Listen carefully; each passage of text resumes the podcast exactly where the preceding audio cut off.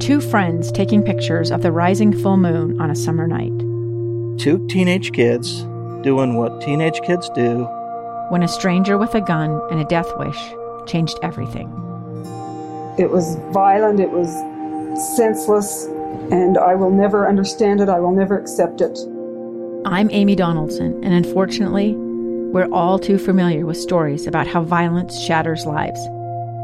But what we rarely see is how they are rebuilt.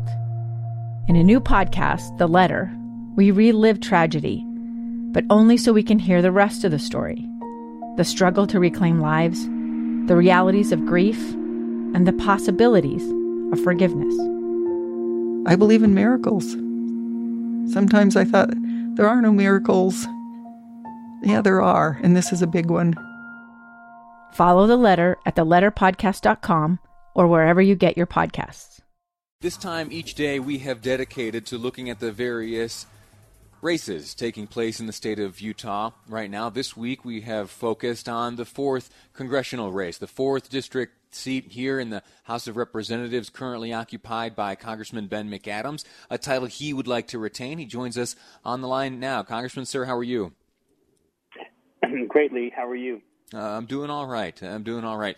Uh, you have been serving as a member of Congress now for 533 days. Uh, what have you learned so far? You know, I've learned that Washington is an incredibly dysfunctional place. Uh, that it is, uh, you know, there are a lot of people there. I think there I found some good people who want to work for the good of the country and work together to get stuff done. And, and I'm hoping to be part of fixing a broken Washington. I think, you know, I go back to Washington, D.C. My family lives here in Utah, so I, I go back and forth and I look at the, the majesty of those buildings and our history and, and this great country that we represent. And sometimes I'm just disappointed because it doesn't seem like uh, the, the place the the stuff that is happening in Washington lives up to the majesty of this great country that we live in, and and I, I want to get back to those days where um, where our, our government is uh, serving the people of this country and not serving a political party, either political party, but working for the good of this country and where we can get stuff done by working together uh, and doing and putting first what's good for the people of Utah and the people of this country. What can Utah's fourth district congressman do to exemplify that attitude and spread that attitude to other members?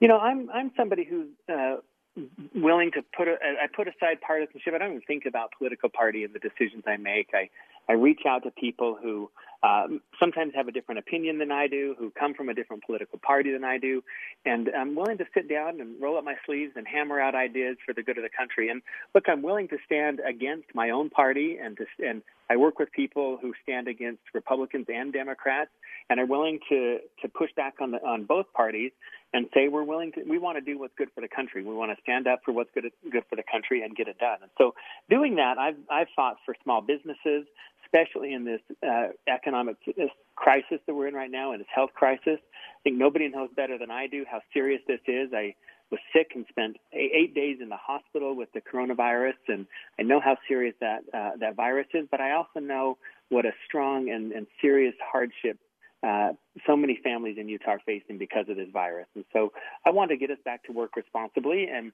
I want to continue to support the small businesses that are struggling in these difficult times. And, and I've been doing that uh, with the bipartisan legislation we passed with the CARES Act that gets uh, gets relief to some of our small businesses. But the other thing I've done is I've stood up to big businesses. We saw some of those big businesses come in and abuse that resource that was made available for your you know nail salons and your small small businesses that are just working and struggling to stay alive. And i, I don't hesitate to stand up uh, to the big businesses either and been calling to disclose the list of those companies who have received uh, those those funds those uh, that assistance that was meant for mom and pop small businesses and I want to know who got those loans so we can uh, sure. hold them accountable if they didn't, if they shouldn't have taken it or shouldn't have received it, and we can make sure that that relief gets to the people who really need it. And so, you know, I think that's what we need in Washington is people who are willing to do what's right for the good of this country, regardless of uh, their political party or any political party, and willing to stand up to people who oftentimes are powerful and, and seem to think that they can write their own checks and, and get whatever they want out of Washington. And those days need to come to an end. As, as, specifically as you can, share with us, please, your proudest accomplishment in your first 533 days of serving as Utah's 4th District Congressman. You know, I'm proud of a few things that I've actually gotten done and have passed the House, legislation that's passed the House. One is uh, relating to child pornography, and uh, we've got to protect those who can't protect themselves. I'm working on uh, uh, stopping and, and ensuring protections for our kids online. I'm the father of four kids, and I know what dangerous stuff and what dangerous content is out there on the internet. And I think we've got to do a better job of holding accountable those app developers and technology companies that are allowing our kids to be preyed upon. Uh, I'm proud of. I was uh, the first piece of legislation that I introduced was uh, legislation calling for and requiring a balanced budget uh, and amending the Constitution to institute a balanced budget. I think we have got to get Washington's fiscal house in order, uh, stop the waste and the fraud and the abuse of, of spending at the national level, and we have to behave in a fiscally responsible way. I, I worry that we are going to pass on to our kids an enormous amounts of debt. The national debt is now in excess of $28 trillion. That's what we're going to hand off to our kids. And look, I think we're handing it off to our kids in a time where global competitiveness and jobs and the strength of the United States is going to be ever more challenged. And mm. I think that is a moral failing if we don't get our fiscal house in order today. And so I think those are the things I'm proud about is looking out for our kids, both uh, fiscally and making sure that we are get our fiscal house in order in Washington so we're not passing debt off to our kids and then we protect uh, protect them uh, from other dangers that are in the world.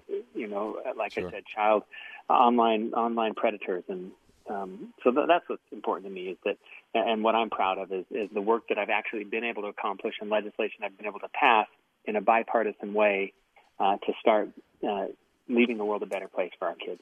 Very good. We'll have to leave it at that. Uh, Congressman and candidate Ben McAdams of Utah's 4th Congressional District. He uh, would like to continue representing Utah in this way. Sir, thank you for your time. Thanks, Lee. All righty. A quick break. When we come back, I'm going to talk about something pretty personal. I, on Sunday, will be able to celebrate my first Father's Day as a father. I'm very much looking forward to that, and I want to share with you some of my thoughts next on Live Mic. I'm Lee Lonsberry, and this is KSL News Radio.